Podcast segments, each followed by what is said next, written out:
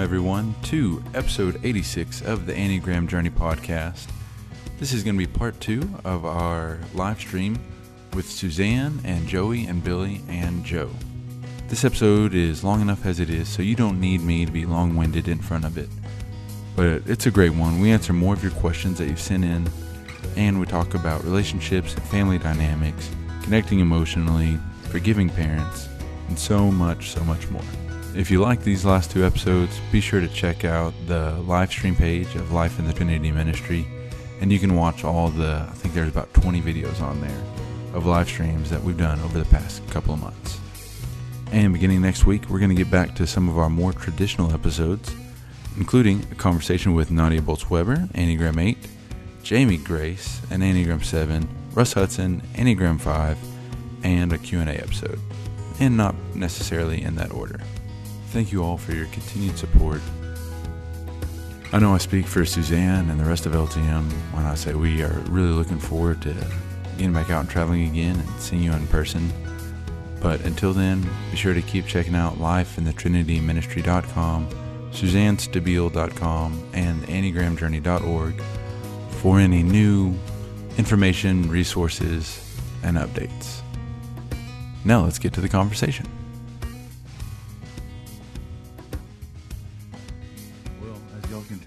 That is the voice of Suzanne Stabile, the Enneagram godmother, birther of four children. birther. Yep. We should be thankful for birther, probably. Yes. Uh, and she has joined us on whatever we're calling today. I think it's fun at the Micah Center. How are you doing? Let's do a little check in. Um, I've had better days, um, and worse. That's how the first hour started. Oh, is that how it started? well, I didn't. I didn't hear y'all, so um, it'd be interesting to find out how much we're alike. I'm okay. I'm okay. I think this. This whole thing we've been going through in terms of uh, the shutdown was a little bit intriguing for a while. And then I think it was um, a challenge for a while. And I started journaling last week. Um, my journal entry says, I better get ready to talk about relationships because all of the uniqueness of this has worn off. And all of the desire to have unique responses to this has worn off. And now it's just, we're all stuck in something that we have no control over, and we don't know for how long. And when they offer us a little window, it's dangerous. Right? Like dad told me today that they have a date for opening the offices at the church. And I went crazy. Uh, Like just crazy because I didn't see it coming. And it's dangerous, right? It's like you either get to be in this hole where everything's very complex and and where you kind of thought you had a handle on it. And then the the way out is dangerous. And I just think we're not prepared for that.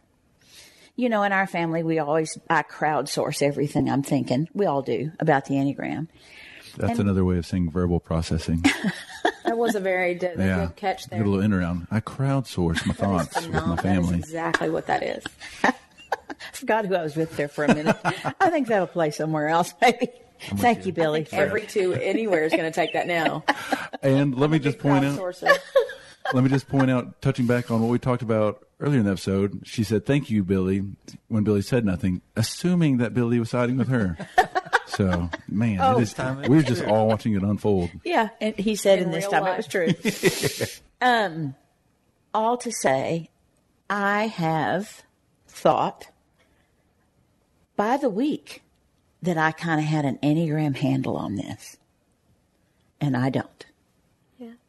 So that means there's a lot to learn.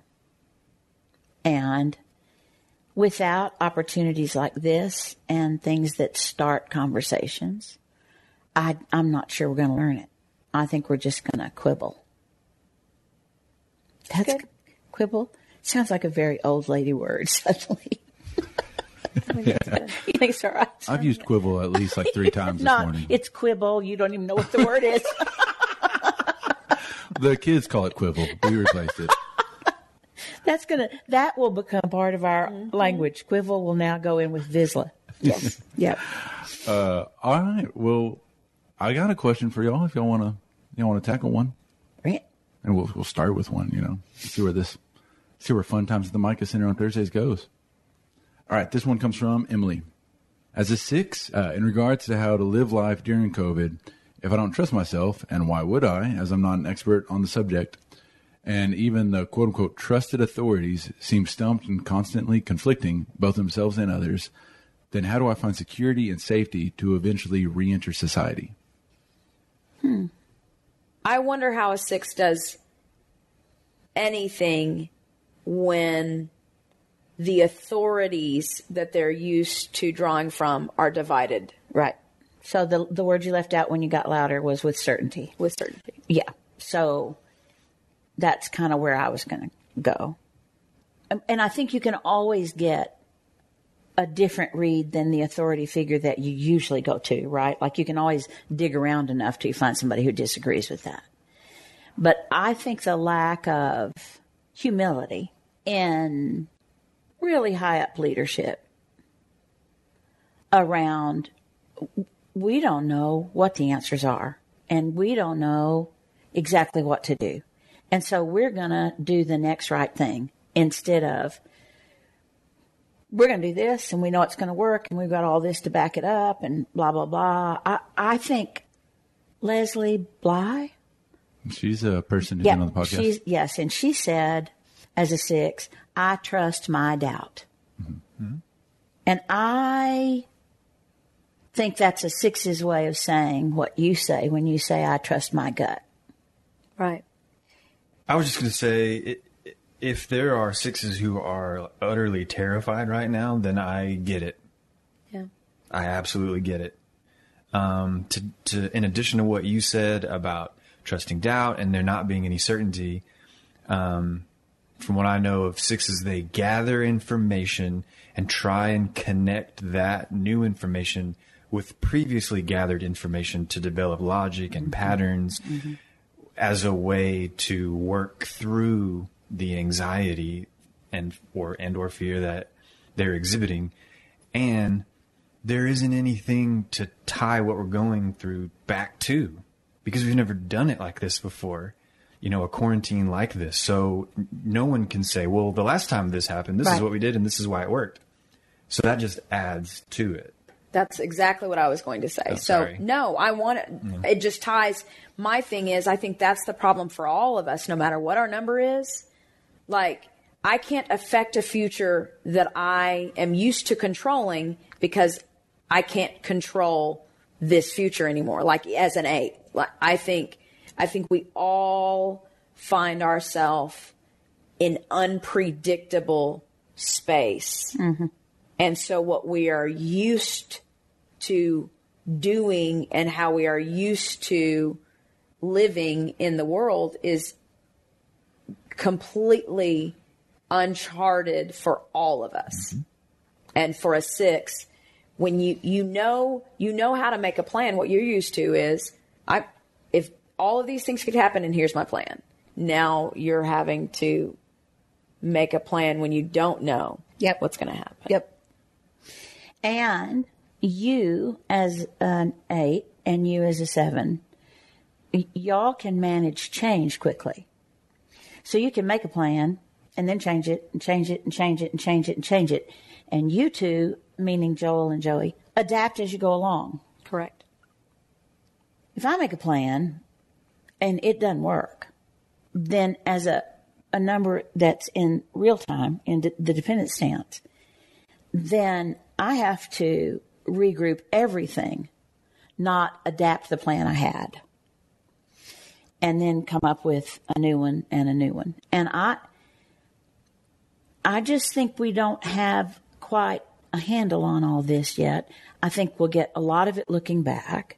Kierkegaard says we live our lives forward, but we understand them looking back. But with something that's as impactful in every way as this is, the question is looking back from what and where and when. And it's impactful in every way and global in every way. Yes. Yes. You know, we, we've done things as as a family, uh, all of us and all the kiddos. I've looked at all of you and thought, I I will remember this forever. I wonder if they will. We are all The quarantine? no, just times before the quarantine. Okay. Before the quarantine, when we're all having something, like there are just moments when I think, I'll remember this moment forever. I wonder if y'all will.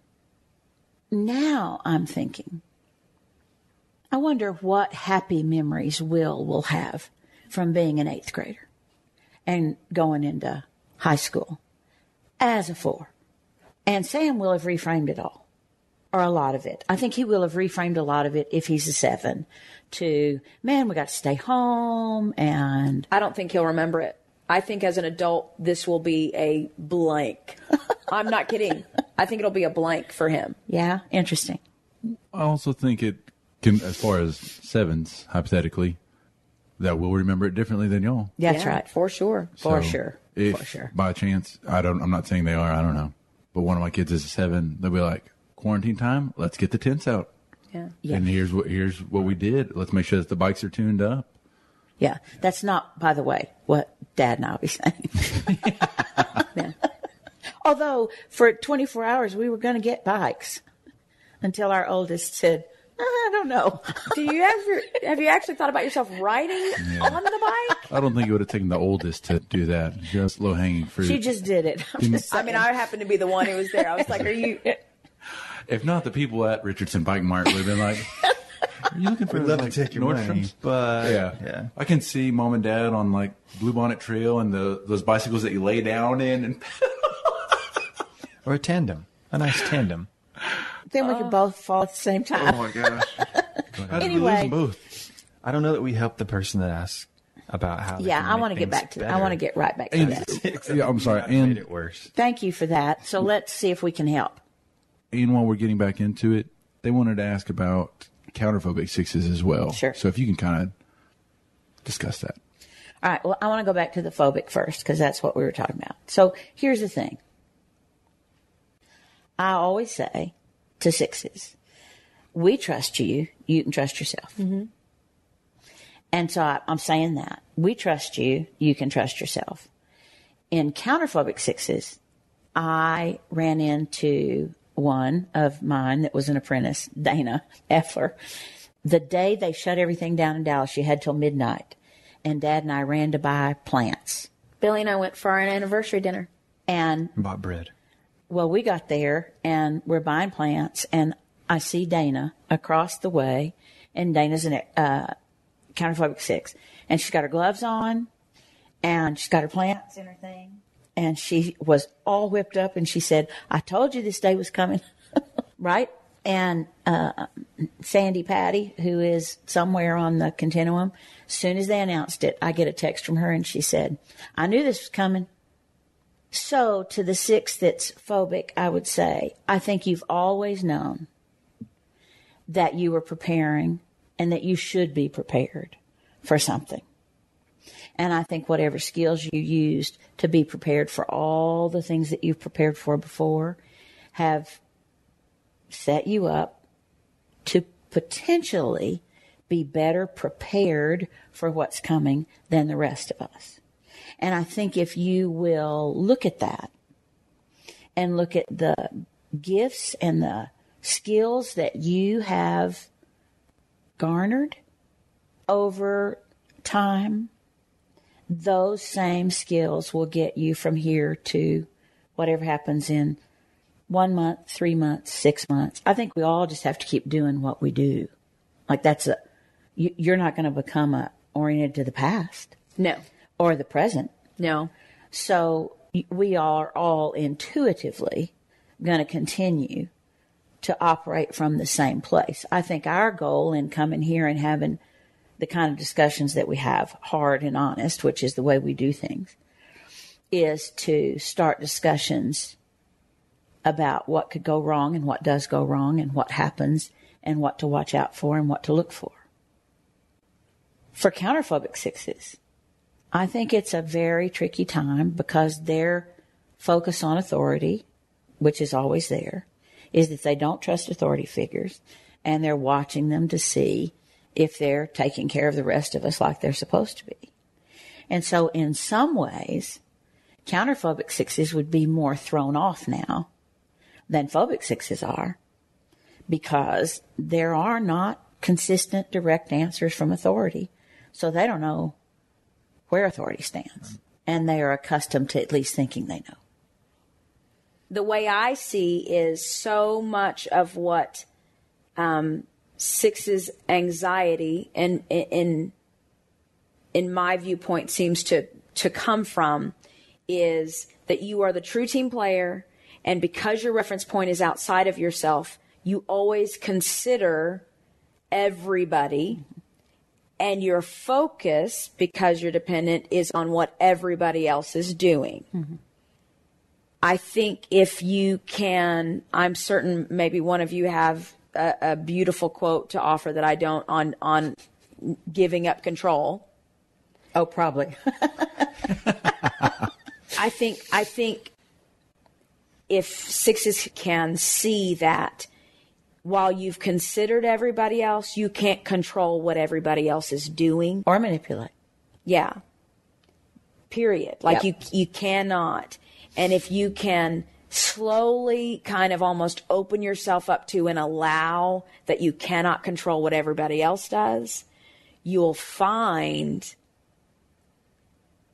a little more energy and gumption to do what you know you can do because you've considered everything. Mm-hmm. Here's the quote I was going to give you. And it's daddy. And he says, and had grandma picked this up and I have a, one of granddaddy's calling cards, you know, mm-hmm. business cards. Mm-hmm.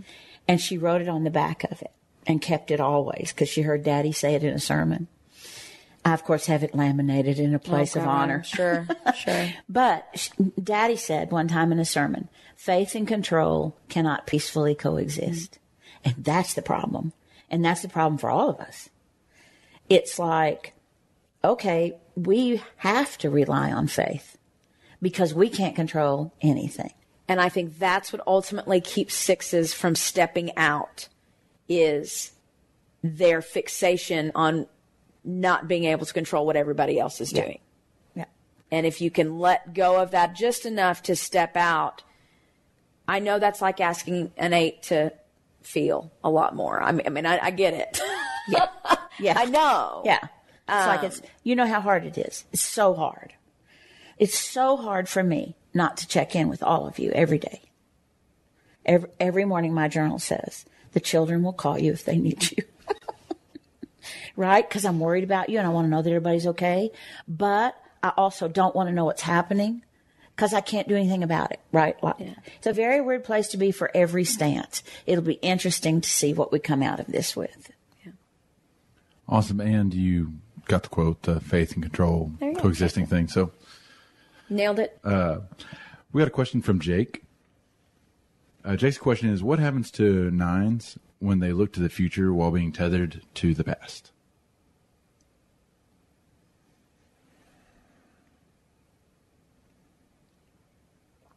And Billy is the nine. However, you know, while he's thinking if y'all want to pretend like he wasn't in the room. They're just staring at his yeah. presence matters. Yeah, we're both like, and go. I'll ask you a question. Okay. What does it mean to you that your orientation to time is the past? It means that my default mode is looking back and it means that the most comfortable headspace or feelings that are brought up are things that have already happened. What's right in front of me to do is a little um, less desirable, and certainly what it, the future holds is is the same. Does it work to say, along with what you said, that what's right in front of you is a little more risky? Yes, that's a good word. Thank you. Yeah. Absolutely. Okay. And the future is even more so. And so, does being tethered to the past help you in any way? Uh, how better question? How does it help you looking out there where we're all looking that you're a nine and that your orientation of time is the past? And how does it restrict you? I think it can help in that whatever the quote is about history, like people who fail to recognize the failures of the past are doomed to repeat them in the future, that kind of thing. It's helpful in that. I mean, because nines are looking back so often, it's um, easier for me to take things that have happened in the past and use them in the future. Don't repeat the same mistakes, be better, um, that kind of thing. Um, where it hinders me is that the future is always muddy looking, always for me. Um, if I wanted to create a five year career path or a 10 year career path, I could write some stuff down, but I have no basis for what I'm saying. I'm just kind of, you know, throwing, mm-hmm. throwing stuff up against the wall and seeing what sticks. And so I think that's kind of a roundabout way to answer the question. I mean, there's certainly value to be gained from thinking back, but um, being tethered to it means that um, I can't, with any sort of clarity, look to the future. And I don't mean no one can, no one can predict the, the future, but people who aren't nines can make a plan, set a goal, and then go for it and do it with some ease. And I, none of that's easy. I wonder if if we worked at it from three different stances. If we could imagine what the future looks like that we feel like we could even address. Like my security looking to the future. So if we just took security, my security in looking to the future is all relational. So here's an example. If I don't get to travel and teach again, Joel will figure out a way for me to teach this way. And I'll still get to do what I do and we'll probably be able to keep LTM going, right? I wouldn't sit somewhere if I didn't have a relationship with Joel. And if we didn't do this, it wouldn't occur to me. I wouldn't think, well, I could use technology and teach. Like that's all relational for me, right? So when I feel threatened about the future, then I scan m- my people. And I know that I'm going to be okay as long as my people are, that we're all in it together. The people I worry about and, and don't know what they're doing is what about people who don't have people? Right? Mm-hmm. Like we all figure out a way. And we know we're going to figure out a way. I'm not burdened like ones in my stance from feeling like whatever comes, I have to do it right. I, I got to figure it out and it has to be the right way and I have to do it the right way. And I'm not struggling like sixes are with the kind of anxiety that they have. I have my own. Mm-hmm. And I think we all from this can understand six anxiety before because I've defined it and I'm sure y'all use that definition of concern about possible future events. Mm-hmm. So now we're all anxious. I just all I want to tack onto that is in getting ready. Um, I, I, mentioned earlier I, I, I taught a church staff this week mm-hmm. on stress move, and I, I dri- and I was driving to work to to my office to do it, and I talked to Billy because one of the things we've brought up is while when we're looking at parenting from enneagram and parenting from the from the parent's perspective we say we think you can figure out your child's stance mm-hmm. and work from there. But from a parenting perspective, we actually focus more on the triad piece. And what what gets lost is we totally understand fear of the head triad and anxiety in 6s mm-hmm. and we we easily um, touch on shame with mm-hmm. twos, threes, and fours. But the other piece, as we started going into it, was that twos, threes, and fours also have anxiety. Mm-hmm. And it's a general uneasiness with what's inside. Yes. And it's the default for other emotions. So any emotion that I can't manage, I convert twos, ang- threes, and fours To- convert into anxiety. Yes. What you convert into anger. Yes. Right. Yes. Yep. So my thought I, in going into this, I was like, man, we we've spoken volumes and and recognized daily our anger. Mm-hmm. Okay. I think, and where fear, I think, can five, sixes, and sevens. I don't think, on the whole, that shame is what's rising in quarantine for twos, threes, and fours. It's a lot of anxiety. which is why I refuse to use shame to define the two, three, and four. I Yeah, refuse it- but but the the tricks areas in terms of triad speak for eights, nines, and ones, anger works. It fits. And it's definable, and people know what it is. Yep.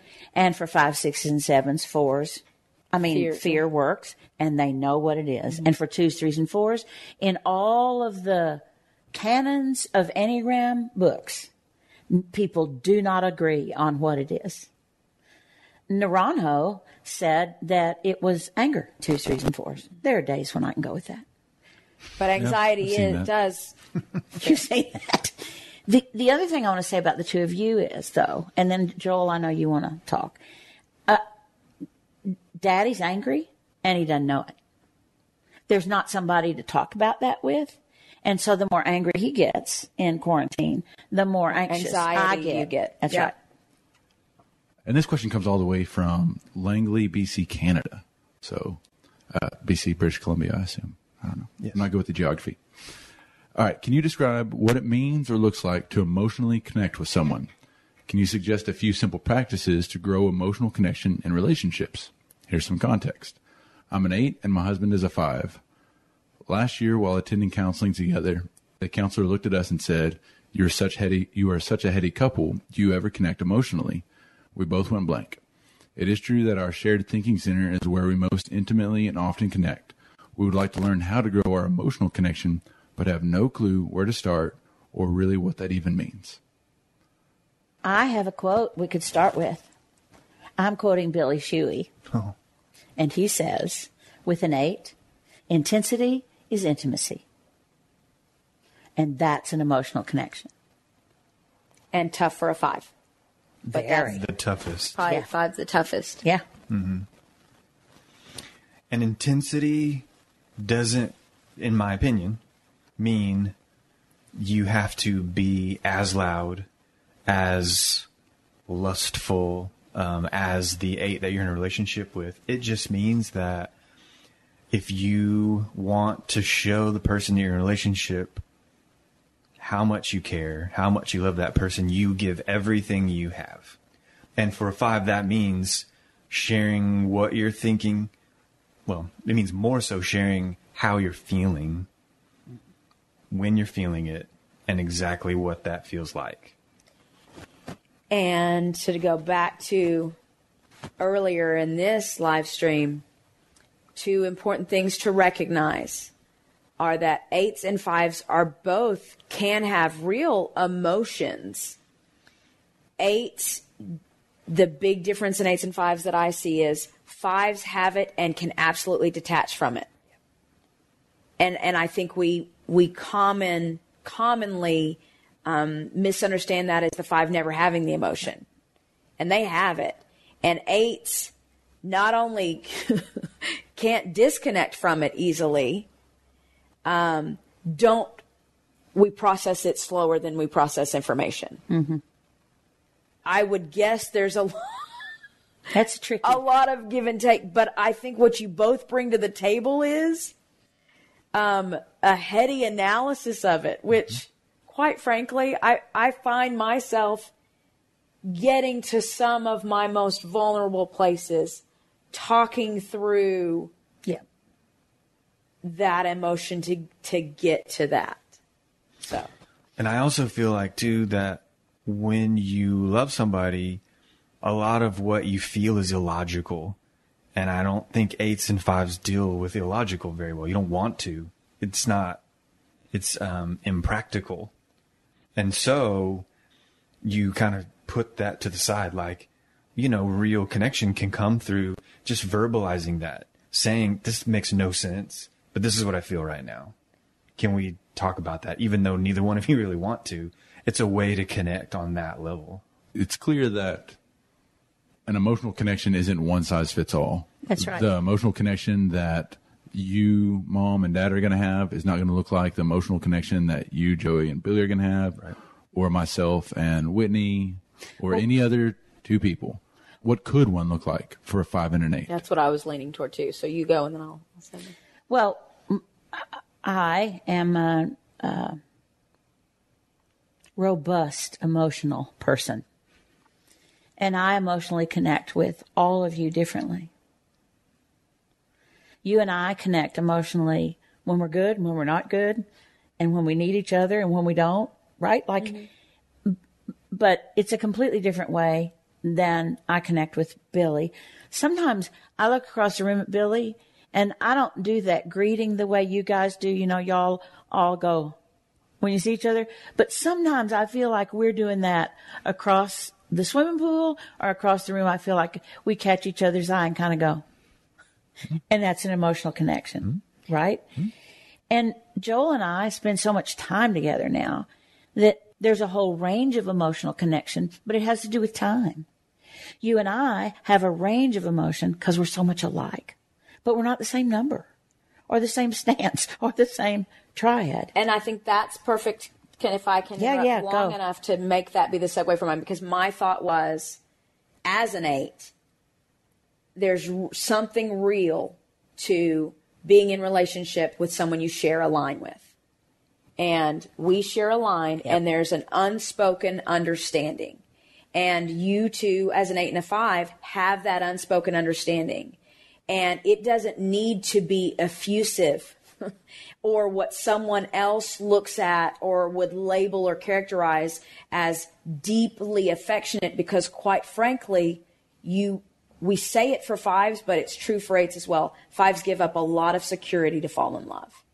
The most, the most. And i think eights second most. right? Mm-hmm. But we've never said that. We have never said it, but I was fixing to. yeah okay. Yeah. So i think that's a reality that you can celebrate Do you think that certain numbers, like twos, you sound like you've got like you're the Swiss Army knife of emotional connections? And I was thinking about myself, as sevens tend to do, and That's never going to go away. Those are two bumper stickers. so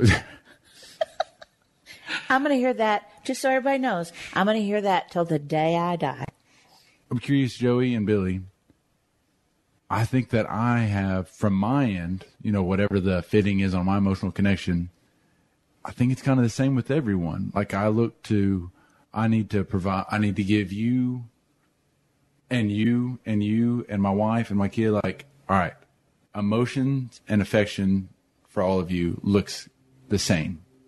I need to make sure to do that. Does that make any sense? And, but you're clearly saying that it's, see i don't think it looks the same my my what I'm trying to do is the same, and I take the same approach. the last time we were here, um, and you just derailed me. You didn't pick up on it, but the way, and Billy explained it, the way you and I interact does not have the same effect when you use it on our sister. She takes it completely differently. Mm-hmm. True story. Well, everybody takes it differently. But see, you're so new to the feeling realm that I'm kind of proud of you for trying to be uh, in in a, a way of feeling with everybody else. because we walked away from that and and Billy feeling Jenny because he feels the conflict, feeling Jenny's, and you can speak for yourself. Except that you're leaving, so we're going to speak for you. and you said that's Joel, like that's how Joel is loving. Yep. You you said it, and and but it's it does not land on her the same way. Just so everyone knows, we're all playing catch up. I didn't know that Jenny and I had a riff. You are So- playing catch up. Yes, I'm sorry. So- I'm, that's why I was like, So me I can't audience drop don't know. this and leave. So So, but I'm fixing it for you. So, so here's what I think, though. I, I think people who know the Enneagram could, if we were all in, at our best, which we're not because of the, stupid quarantine. yeah. I think if you know the Enneagram, then you could, and if you were in a good place yourself, you could say that aggressive number, whoever it is, is really working on trying to share some feelings, right? Hmm? Which is what the nine did. Yeah. And that's what's hap- that's a great thing. This nine did, not the other nine. the be nine clear. who received it. We got to see two sides of that from two different nines. We- You should you should say some. Please say, please share before you go, and leave me here. Uh, about what? All, Which all of that, all any of it. Because here's what I think you do you peacemake by explaining both sides of a situation. You do it all the time. That's what you do. That's how you are put in the world. I feel like that's why I'm here. Well, Joe's the same way, except when he's in the conflict. Yeah, I don't want to be on a side. right, right. terrible. And well, but you you see in a way that sees both sides, and then you translate. Darling. Thank You're you. such a translator. Yeah. Yeah, that does that makes a lot of sense. Yeah. Um, your original question was about making personal connections, right? Um, the only thing that I can add to that, I think, is that um, as a nine, I try to deduce what kind of emotional connection I can have with each person in their different space. And sometimes I get it right and sometimes I get it wrong. And and I don't even know if that's good or bad because I don't have a like a a home base to go back to. So it's almost the opposite of the way that you do it. Like you try to be consistent because it's hard for you to have an emotional connection. Like it, it takes a lot of mustering up to try and be equal for everybody. I'm the same with everybody, and that's my way of connecting with you. I try to meet you where you are, or guess how to meet you where you are. He's just so much more generous than you. Is really what we're trying to. Well, what I, I think a better way, and maybe I'm not articulating myself well, which is most likely. I don't have the gift in me of meeting people's emotions the way that they're putting them out. Yep, you're not the Swiss Army knife. You all three can put out you put out emotions a certain way, and I answer each way the same. Yes. So, and that's a I, not the Swiss Army knife, and that's a bummer. well, but but I'm sorry, Jenny. It was minor. it's minor, and you're trying to be the Swiss Army knife. You're trying to love everybody well because you're working really hard at connecting with people in a new way. What I'm saying is we need to not lay labels on numbers that don't provide for the nuance of what they're doing to learn. And I got here late today to the, I mean, I was on time, but I, I missed a lot, obviously. And one of the things that it sounds like I missed is that my two aggressive children are working really hard at dealing with their own emotions and being respectful of their emotions and other people's feelings too. And that is what the Enneagram's about at the end of the day. That's what the value is. And I'm glad you said that because, Joel, where I, what you just said, where I am right there as an eight is emotions are, and feelings are not the water I swim in. And if I, so I'm always heady about it and matter of fact about it and cannot manufacture it. Like my biggest thing that I was telling Billy before we came here is I needed to be vulnerable with my team today at work. And thank God that I had something provided to me that was very personal to me beforehand because I needed to be in vulnerable with them in a way that I could not get there without something in my life actually sparking that. You can't manufacture it, but you sure know it when somebody else is. Oh, yeah. All right. We talked earlier, Joey, you talked about uh, your expectations being the highest of, of everyone. And Billy, you concurred. So we're going to talk a little bit about expectations, I think, for every number. But let me read the specific one. Uh, how can threes set aside their definition of success when helping others? And here's the context I'm a volunteer doula. I love that word. Uh, providing birth. Did I say it right? Is it another one that I just got wrong? was right. You It's did it just right. You love the word was funny. volunteer doula, providing birth education and labor support.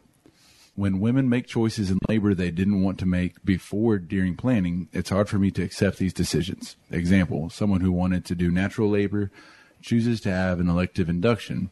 Basically, I get upset because they could have met their goal and they didn't. But it's not my goal. It's theirs. I realize this. I realize it's all my issue. How can I let go and be a supportive cheerleader without being disappointed?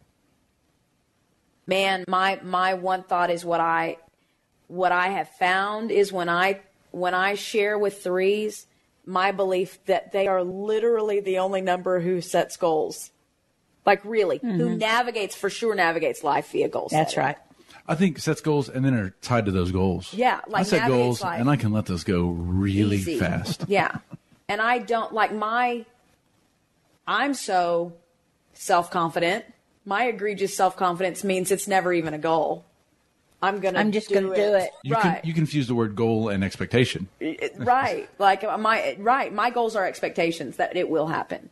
So I, I think the first thing is realizing, and that's an enneagram thing. Uh, so uh, it's always so helpful to realize how UC is so completely different from uh, you know every other number, particularly and, a woman in labor. Yes, and if you're a three, you are the only one. And goals, not only are you the only one who have who has those goals and navigates life that way. That means what feeds you, the goals that feed you, do not internally support other numbers that way. You know, as a two, um, I would just support the goal change, right? Like, uh, if the goal was to make it without induction and without drugs, then I would be on board with that goal. And then if the mother said, "Oh, I, I, I don't think I want to," I, don't, I guess I don't have to act it You don't have to. You're already feeling. She's feeling what the mother is feeling. You, um, can you please act out labor and what it would look like your changing your mind? so I would say, oh, honey, I understand. Let's get you that because I feel what other people feel. Yes. So for the to answer the question, what I want to say is first, cut yourself some slack because you don't feel what other people feel. And goals are really important to you and they work for you. And you wouldn't be a good cheerleader if you didn't believe in the in the desires that the mother had at the get-go. So what you have to do is be flexible and and not turn your goal into an expectation. She's right about her language. She knows what she's talking about. She just doesn't have it figured out yet. And and I think part of the way to figure it out is every number in labor would be different and every number who's the doula would be different. And so every one of those connections and, and every delivery is different. So there's so much room there for things to change. I think it would be good if her goal was to uphold the plan, like to keep it here, and to honor the desires of the mother, and have that be the goal you change so change your definition of success. Yes. Success yes. in this position will be mm-hmm. being able to adapt. Mm-hmm. And the fail, and it sounds like she's kind of identified that without wanting sure to has. name it that. That's yeah. it. She has, and I bet she's really good. And I think she probably. My guess is she intuitively, and I think this is a human nature thing. If you, as a doula, you, in my understanding of a doula, you know, you want to motivate Sure. You know, you that's what. So you're you're without you're unconsciously going to motivate the way you are self motivated, and goals are part of that for you if you're a three. I also bet you that women after she tried to coach them through labor, and they changed their mind, and she went with that. I bet women have called her on that and said, "Why did you let me do that? I wish I hadn't." Oh, I wouldn't. Yeah, I don't know. I bet you. Okay, this next question on Monday we asked the question from someone who said, How can I forgive my parents as a four? There were four, they didn't give information for your parents. We got it asked again uh, from six. Can we talk about the angle and idea of children forgiving parents? I don't know. it seems like there's something there. I mean, for us to get two questions in same week. All I have to offer is, and that's pro- not very helpful, probably. I say all the time, I think we waste so this is very future oriented of me, but I think we waste so much energy wanting something different from the past that the past doesn't have to give us. And Did you say that that was the definition of forgiveness? That, that the definition of forgiveness that I use is when you give up wishing that the past was other than are you it was. serious? That's because we're. Oh no. I think that, and I think um, every human being is inadequate in some ways. Mm-hmm. I, I want to say this, though. I think some parents don't ever ask for forgiveness. And I think that's a problem. Dad and I, he, his parents never ever asked him for forgiveness for anything. And we just made up our minds that when we thought we were wrong, we were going to come back to y'all and say, I was wrong and I hope you'll forgive me. And I think there's a chance that, that people who are having trouble forgiving their parents are trying to forgive people who never admitted any wrong. But I think forgiveness is very difficult. And I think it's, it is work to do. So if you are working really hard and it matters enough to you to send us a question of how do I forgive my parents, then I think you have to look at all kinds of options. You know that I think everybody needs a spiritual director available to them. I think everybody needs a therapist. And I think if it is bothersome enough to you, then you need to get some help so that you can do it because not forgiving people affects your relationships with other people, not just the people that you're not forgiving. The other thing I want to say is that years ago, I had a list of things from Martin Luther King Jr. I can't find it and I don't have it anymore. And it makes me sad because it was brilliant.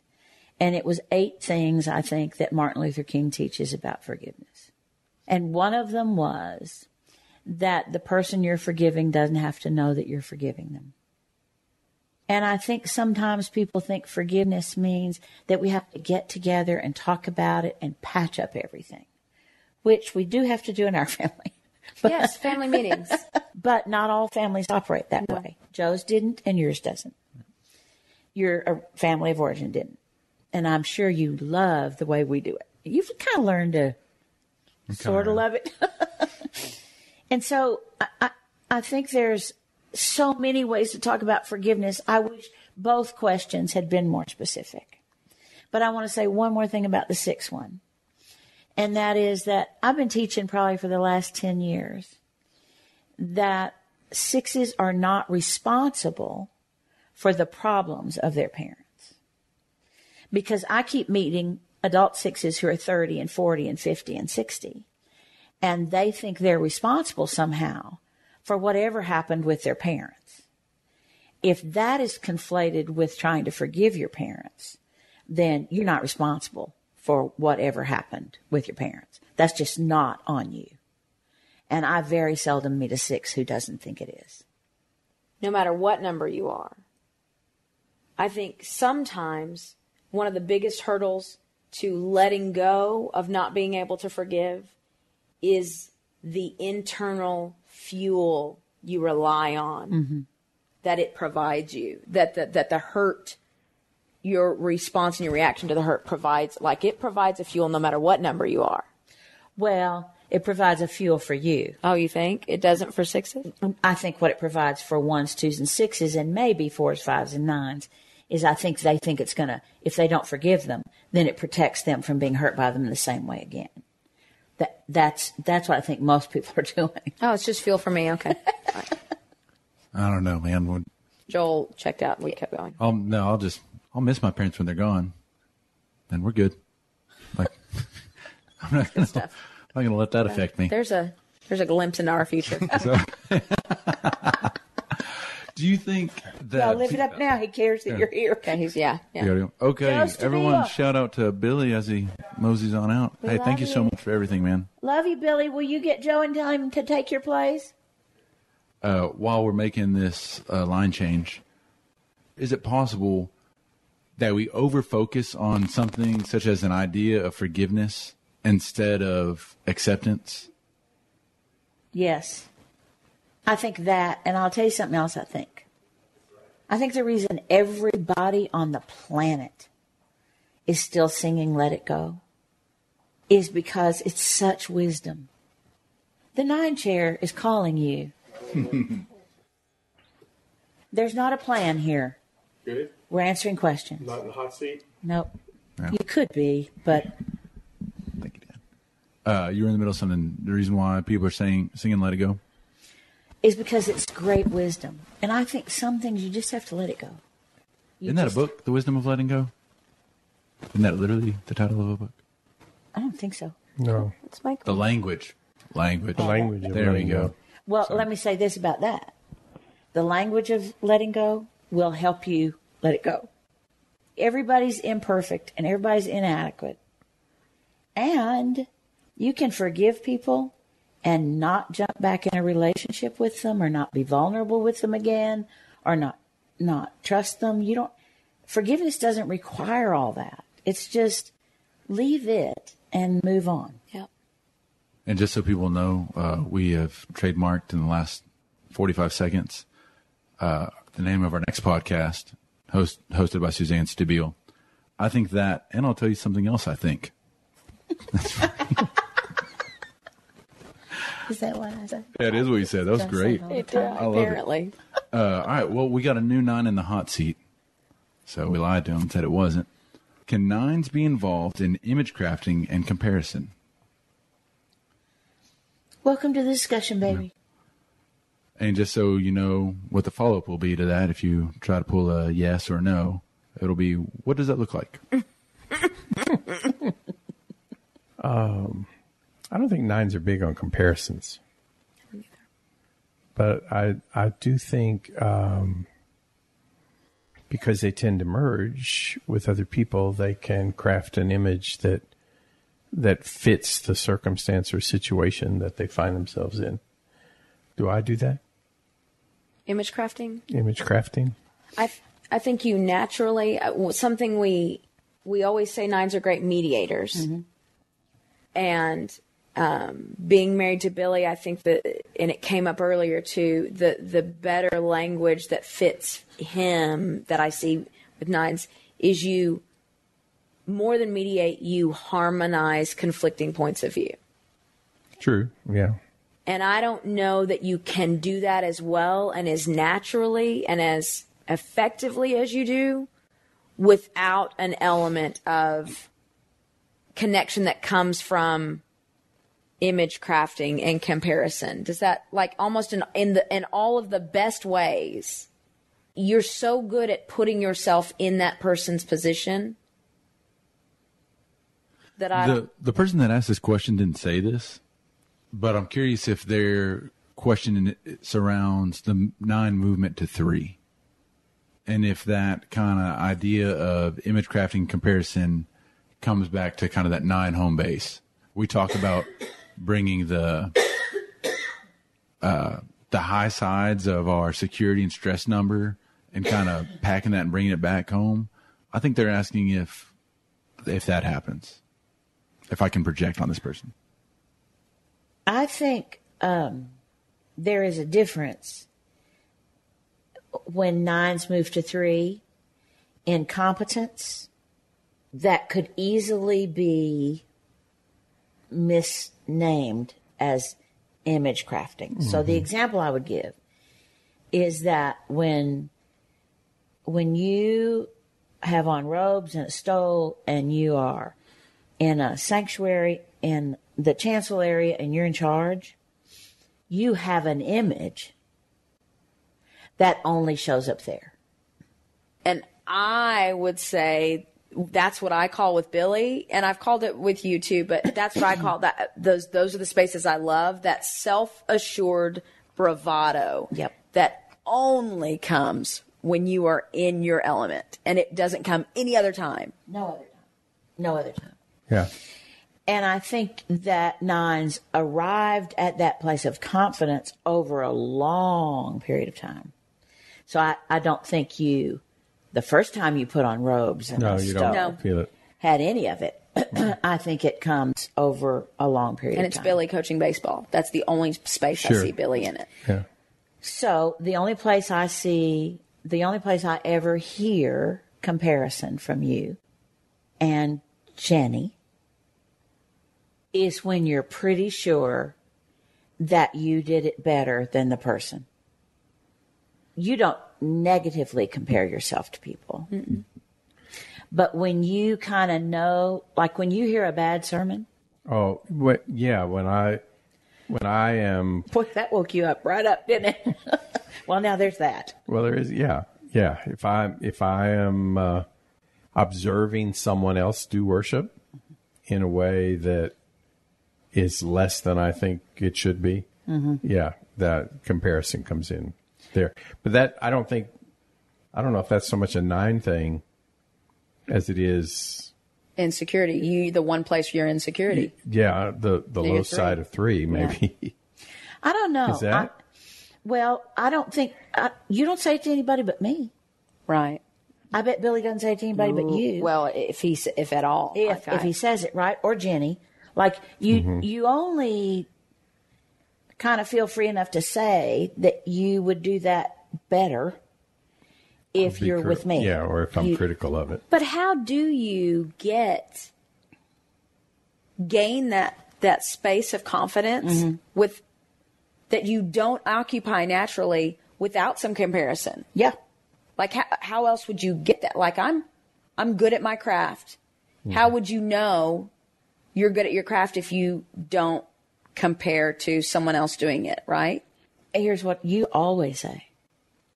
You start a comparison where you think you're better than somebody else in worship settings by saying Oscar Miller would never tolerate that. Yeah, I part of that was education and teaching and So training. tell everybody who Oscar is.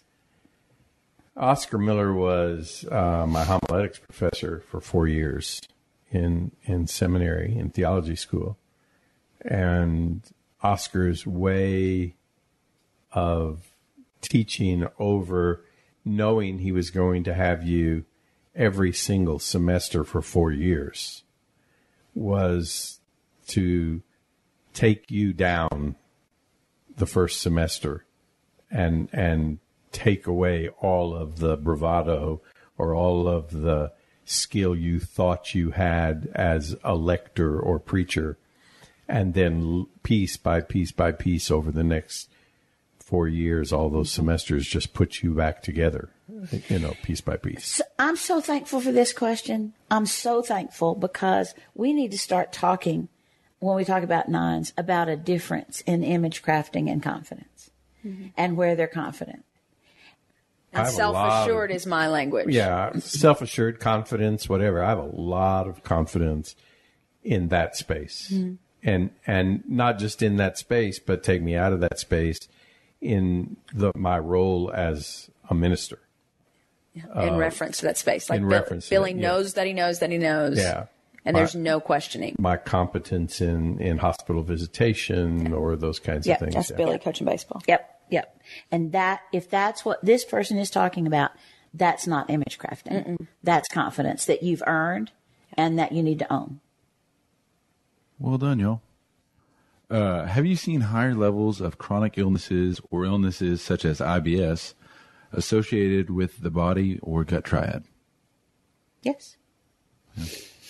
Yep. Uh, only from listening to hundreds of people come say, I'm an eight, nine, or a one, and I have gut problems. Do you think that's associated with my triad? That's where I got it. And I have them. Yep. You do, and you always have. Oh. Daddy has them. Have I heard too that? Have you said something about like the other triads? Is it like five, six, sevens where glasses more Fives. or something? If I, Lots of fives. Fives look look through things. Glasses, microphone, micro. What are those called? Film. Microscopes, Microscopes. microfilm. Uh, you know, they like to separate themselves. I've also used the term microfilm four times today. Not an old term. Have you really? no, that's making No. fun. Pass me my readers. I do think there are physical expressions of anxiety, bodily expressions of anxiety in twos, threes, and fours. Yes. Okay, as a six married to a nine, I posted my three six nine triangle that we've talked about. Oh, I love it. Uh, but I'm finding that I can often observe characteristics of two or all three numbers happening in me at once. Is this typical? Are the stress and security moves less well defined for three sixes and nines? And they're what married to a what? Six and nine. So it's a practice. Good- Mom, you describe it. It's your thing. Well, I, I just came up with it off the top of my head during one of these, but because can you imagine what it's like to be quarantined and to be two of the three numbers on the central triangle? Right. It's like all the moves represent a move you could make but didn't make, but you might make, right? And so I suggested that this couple put up a big triangle uh, and somehow be able to mark it Yeah. when they're to let the other person know where they are on the triangle to kind of stop some of that confusion that's so crazy when you have two people who are on the triangle. The element that must be present for the moves to be less Notice noticeable are that you that you are both on the triangle. Right. Like I think it's more much more noticeable. I notice it much more with Billy because I'm not on the triangle. Well, and it's very fluid if both of you are on the triangle during a quarantine. That's the whole point of the That's right. activity. Because it's just moving all the time. Well, and Jenny and Corey, Jenny would say the th- same thing. Yes. Like it was, I was a little annoyed's not the right word. Jealous might be the word. Like she, when we were all kind of talking, like she, like she and Corey are just going through quarantine. It kind of felt like, you know, and I was like, well, what? Yeah. Well, But maybe some of it is they're all on the triangle. On the- yeah. Absolutely. Uh, Cassidy says, I'm a three married to a nine, and quarantine is definitely a challenge. When I'm in stress, it seems like he is relieved, Oh yeah. almost because I chill out or stop doing. yes. That's so good. yeah. I, that's well. Come said. join me on the couch. Yep. So great. so, and then she says, and I'm like, I'm over here saying, no, I'm not good. this is not a good space. yeah. Yep, yep. From you and I are going to walk away from this at some point with Billy and Daddy and say, "I am not on the triangle, and I need to be heard." Well, I think Bill, like I do think Billy, we're not on the triangle, but I think he almost breathes a little sigh of relief when I hit stress enough to just shut up and go to bed. like I think he does appreciate my five move. so you think he just goes, ah. and Billy has smartly left the building. I am on a journey of determining whether I'm a type 7 or type 8. I touched on this earlier when you were talking about, in mm-hmm. the beginning, I was like, excellent, we've got a question. One thing I've recently observed is a pattern in how I make decisions. Whether I'm planning a vacation, deciding on a job, or planning out my weekend, I always look at all of my options and go through the mental gymnastics of walking through and weighing out the best possible scenario, sometimes searching for the perfect scenario. This can get me stuck some, sometimes because I can overthink and take too much time before I pull the trigger on deciding which one to choose.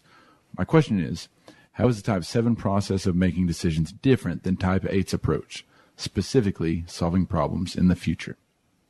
Well, I'll I'll just be completely honest and say that you just the description was so not eight Yeah, it was very 7, the intro stuff.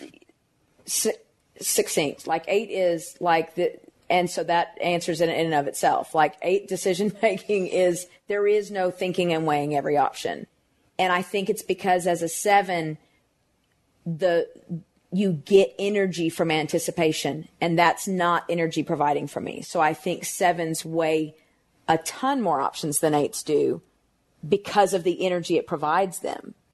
Well, if we went back to the menu, you know, and, and Seven's anticipating the food and then being disappointed when it gets there, I think oh, you two ordering from a menu, Joel anticipates how good it's going to be, and you uh, just have already tasted it and you're thinking about something else. and then the food arrives. You know what I'm saying? Yeah. It's like you don't have expectations for that because you're out there. I feel like the overlap for us is that you and I don't, if I'm getting jacked up about a vacation idea, then I'm in that headspace. You're in doing space of something else. Completely. Like if we're two weeks out, you don't want to talk to me about the vacation in two weeks. Correct. You have a lot that you're doing right now. Correct. And then, like the day of is when we are Jacked jacked together. together at the same time. Of now we're doing and planning and anticipating. But by day three, it isn't what you wanted it to be, and she's still making it what she wants it to By be. By day three, she's doing and living up day three, and I'm thinking about day five. Yep. And then by day five, Yep. I'm bummed that we leave on day six. Yep. And she's still living day five. And I will say where I meet you there is at the end. And I experienced it the most in my whole life when I was a year out of college and it was Billy's senior year on, in college. And I would fly, I would work on the weekends, fly. And when he was in baseball season, I would fly in on Friday, fly out Monday morning red eyed and go straight to work. And I lost being future oriented. I lost so many being able to enjoy so many Sunday evenings with Billy because I was bummed. I was already too, it was over. So mm-hmm. I do share that with you. And I think for you, let's talk about head versus gut because I think that's where options are a big deal for you and not me as well. I know what I want. So I took our niece, who just turned 10 for her birthday, to get some makeup and her mother is a nine and shopping with her mother for a lifetime is is not a space I like to occupy. because she is, you know, she just she's not sure what she wants because she's not sure what she wants. Oh my goodness, that aggressive but not headspace aggressive knew what she wanted and I found myself saying, "Are you sure? Like have we looked at everything?" because I was like, "This is amazing. We did this in 10 minutes." surely this can't be the case. Should I be more? And she was done. And that, and I said to her, I was like, you and I can go shopping whenever you want because it's not about options for me. I know exactly what I want. And then I book it. I don't ever research. I don't know if maybe I'd stay out of this No, go. about not sure what you want as a nine. Because I go shopping, I know exactly what I want, and if they have it or don't have it, I'm going to get it. There's a difference in shopping by yourself as a nine and shopping with someone else as a nine, I think. Or there's a oh. difference in you and I going shopping and me pu- pulling things off the rack and telling you to go try them on. Let me say you. that as a child, going to shop with dad by ourselves, enjoyable experience. going to shop with dad and mom, less enjoyable And I'm and saying, not the same. And at- the dad is different at both of those events. Okay, well, here's what I'd like to say to the two of you yes, and vacations. we're still on vacation. I know. I'm going back to vacations because I think this is real important. I think we need to talk about your passion or your sin. I think we need to talk about your sin because lust means that you go all in for where you find yourself Every time. every single time. Gluttony means that you have tasted a little of this and now you want to taste this and then you want to taste this and then you want to taste something else. And and that is a sig- we don't talk about passions or sins very much and that's a significant mm-hmm. difference in 7 and 8. Mm-hmm. Or, or let's do all of this. Yes. So, man, I could knock out 36 holes of golf instead of 18 like Yep. that. Yep. And that's not a thing. Uh, and then another part that I thought of when you're talking about like visiting Billy, the avoidance of pain. I would have not been focused on, been sad about.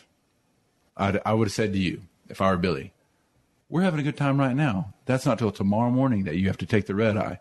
Like, why are you like, you're bumming out the fun that we're having now, Yeah.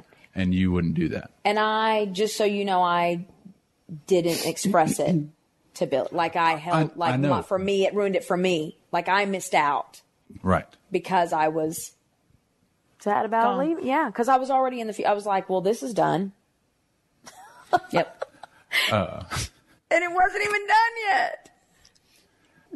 So here's what I want to say right now, and I get to. I, I think one of the That will be the name of the other podcast. I'm so sorry. This is my life. This is my life. Welcome to Here's What I Want to Say Right Now, and I Get To, with your host, Suzanne Stabile. I think uh, kudos to us because we figured out because we've known the Enneagram for a time how to talk about hard things and how to laugh about them and how to let things play out and not take them so personally. I can remember, I can remember a time when if Joel had said, I just whatever the way you said it, that going with dad was enjoyable. It would hurt your feelings. And if mom was along, not so enjoyable. And there's a time when that would have hurt my feelings because I didn't know the Enneagram and because I didn't value this is the big this is the big finish. the big finish. because I didn't value the difference in relationships and how they are enjoyed.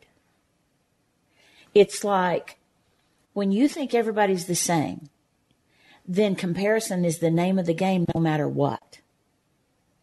And when you realize how different everybody is, then you realize that there are times when both of you want me, and there are times when you want dad, and there are times when you want both of us, and we have different gifts to offer. And when parents try to parent the same way from the same place, it's a terrible mistake. Yeah. And it's also not just about y'all in that scenario, for example. I think that BJ was the other way. I think BJ would much rather go shopping with the two of y'all Yeah. Then yeah. than have the quickness in getting this done that I was looking for. Yeah. Can So- can I go off your script to ask a que- a real a very real and honest questions I've had for a while of the two of you? Excellent. Are y'all ready for this, people? Are y'all ready for this business? So we had just an incredible time in Italy Incredible. at one point in our lives, and you two both to me essentially said because there because Billy couldn't stay the whole time, and so we had several days together, and you both expressed some surprise and that of how caring I was for you and that it, it made you very confident for the future in aging and me being the oldest child. Like, do you remember like But you know, you want the backstory. but I, that's what I my question is did you think I, that's like you were No, we didn't realize we needed so much care. okay. That's the backstory. So what would happen in our room was, did did you notice that when the, the sidewalk got really uneven, Joey just waited for us, or Joey found a smoother path, or I said to Dad, "Have you? Did you notice today? I was trying to keep up, and when I needed to sit down, Joey said we should sit down." It was a the backstory was we had no idea going how hard that trip was going to be on us and we didn't know we weren't up for it and ready. And I, I don't, I don't think I would have expected you to be that perceptive of the subtlety Got of our need. We talked about it every night. That's That didn't have anything to do with eightness or Okay, because I really thought I, that's how I took it. It was like a wow, no. like you, like you were okay with some vulnerability. You know what I mean? I don't know where. I think that was true because we didn't know how vulnerable Mom and we I had been to Italy two other times, and both times when we went, we were in much better physical shape, and and we were- anticipated that we and were we anticipated the same it. kind of ability to to move around and travel around and, and keep up and do all those kinds of things. And we were surprised at at the difference in in our ability to do all of that. We loved the trip. There, Right. Every single minute of it was just glorious. But It felt It- really great for you to perceive our need without us having to ask.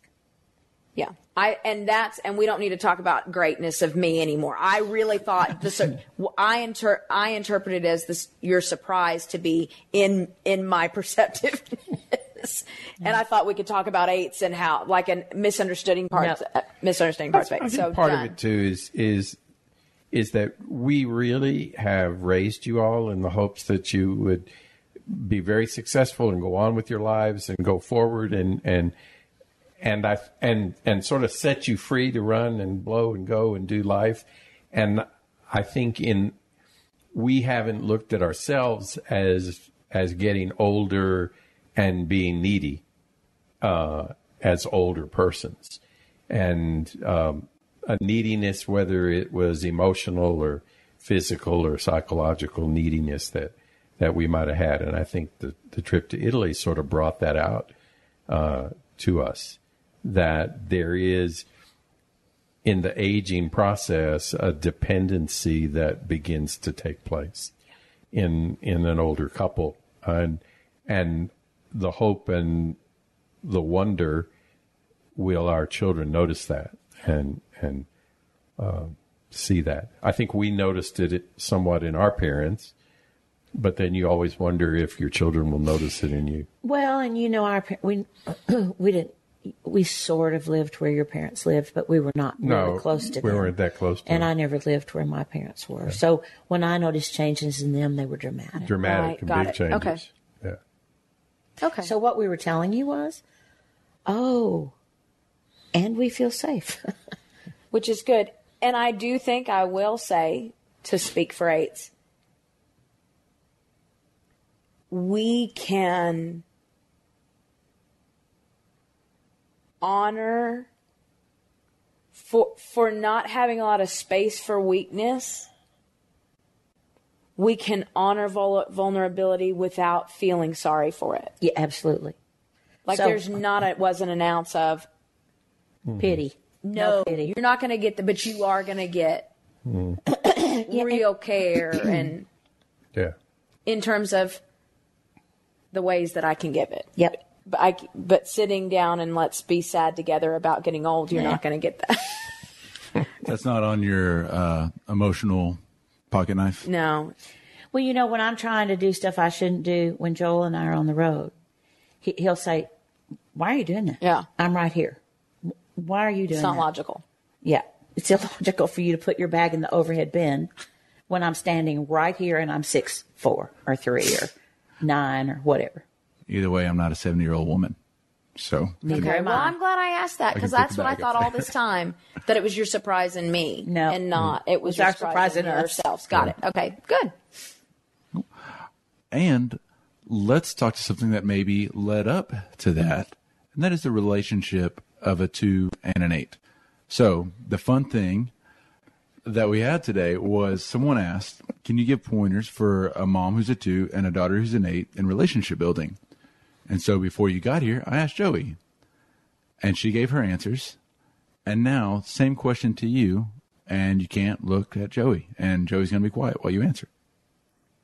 Uh, adult relationship. let's discuss both of them because they didn't give Brandy didn't provide ages, and so Joey talked about as adult, and she talked to as a child. I feel like this is a little bit like the marriage game. What was the marriage game like? Uh-huh. Oh is your yeah, spouse going to say the same thing? Should write it Card, yeah, down the and card. lift it up. One of the most important moments in our relationship as adults is one day you said to me, I, I thought I hadn't heard from you in a few days or we hadn't talked and I thought you were mad at me. So I made up a whole bunch of stuff and I called you finally and I said, Are you mad at me? And you said, I am now. but you said, I tell you what, let's make a deal. When I'm mad at you, I'll let you know. And until then, I'm not. That was a game changer. Check that box. Yeah. So we went. We got that one correct. We We, got got a thousand dollars for the, the first. I, I said this is. I, guar- I mom will tell this story too. So that one's yes. There you go. Game changer. That was adult. Yeah, and that was a long time ago. It was that a long time changed ago. a lot for Mhm. us. Uh, another adult thing is um, when you are unhappy with me, uh, and my answer to your hurt or your concern doesn't work for you, you get in the car and come to me Yes. and that's a game changer too those those things are big which to the two mother doesn't mean that I don't ever think, I wonder if she's mad at me. That that happens with all of you, all of you, Uh, all all of the world. The woman, Brandy, are you mad at mom right now? As a child, uh, you know, uh, people sometimes ask me what regret I, what regrets I have as a parent, and generally my answer is that I I don't have a lot of them. I think we did pretty good. But one thing I regret as a parent, which is very early on, is that I needed uh, help from you before you were an age where you should have had to give it. So I regret that. Uh, I needed it and I'm grateful for it. And I don't know how I could have done without it. And I, I, you know, and there is no bad choice that doesn't affect more than just one person. And I had it to give, so. Yes, you did. But it, it truncated an already truncated childhood because you're an eight. Right. Right. So, like, it's just a double truncation of being a child for somebody who's an eight. Can I, well, while you're getting that together, for the people who Heard both. or hearing both, what I heard was from the child, Joey said, two mothers realize that the eighth child doesn't need you as much as you think. And eight children hear that your two mother does need you in ways that you're capable to, to give that other kids are not going to. We, we should go on a game show. We I would get a lot know, we, we really would. All right, keep going. Sorry. I just want to make sure that was connected. Well, that was my next thing. My next thing was that I trusted her a lot as a child. And I trusted her to do the right thing in the context of her age. So I didn't trust you to be perfect. I trusted you to have boundaries at whatever age you were, and you did. And I think that was good for our relationship. I don't think I hovered much. I hope I didn't. I can't imagine that I did. I don't see eight children doing well with helicopter parents. Well, you didn't. You didn't. No. Well, part of the key to that, though, is you did all those things before you knew the Enneagram. Yeah, we figured out a a lot, lot before we knew of the Enneagram. that. Mm-hmm. The other thing I think, and this is not to negate my relationship with any of your siblings. I'm just so emotional today; it's ridiculous. Um, I waited for you all my life because, as an adopted child, I I wanted to belong to somebody and somebody to belong to me. I wanted somebody to look like me and act like me and love what I loved. And my mom knew that. And so when you arrived, she kept saying to me, now don't put too much on her. And Which was you, a five. when you were a newborn, speaking of fives, when you were a newborn and she came down because you were a newborn and she was taking care of everything. And she would, she kept saying to me, you need to put her down. She's going to get sore if you don't put her down. So, um, I think you and I, uh, somehow worked it out as we went along. That's what I would say. Uh, when we got crosswise from whatever age, we figured it out and worked it out as we went along. So that's my. The only other thing I said that you didn't Uh-huh. was to the two mom as the eight, Yeah. saying she doesn't have your emotional needs. Yep. And that doesn't mean she doesn't. Right.